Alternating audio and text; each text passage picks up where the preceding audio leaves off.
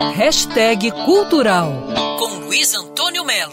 Deseduque pra que eu desaprenda um monte de besteiras que viraram certezas. Descarrilhe o trem do pensamento que me leva sempre. O músico Beni Borja nos deixou recentemente, ele morreu em Teresópolis, ataque cardíaco, foi muito, muito triste. O Beni Borja, uma referência fortíssima dele, que ele foi o primeiro baterista do Kid Abelha. Aí depois se dedicou à produção, lançou Biquíni Cavadão, estava compondo e o seu primeiro álbum, No Meio do Caminho, chega agora às plataformas digitais. Uma homenagem a ele. Eu tinha tantas regras pra tudo nessa vida. Sumiram na fumaça.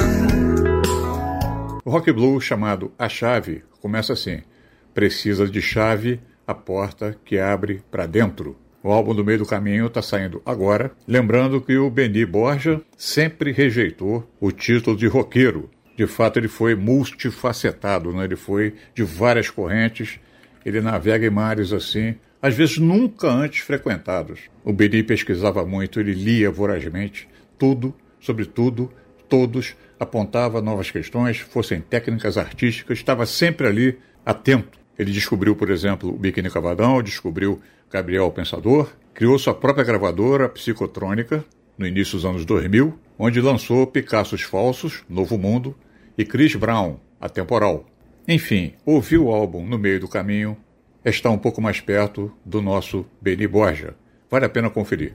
Luiz Antônio Melo para Band News FM. Quer ouvir essa coluna novamente? É só procurar nas plataformas de streaming de áudio.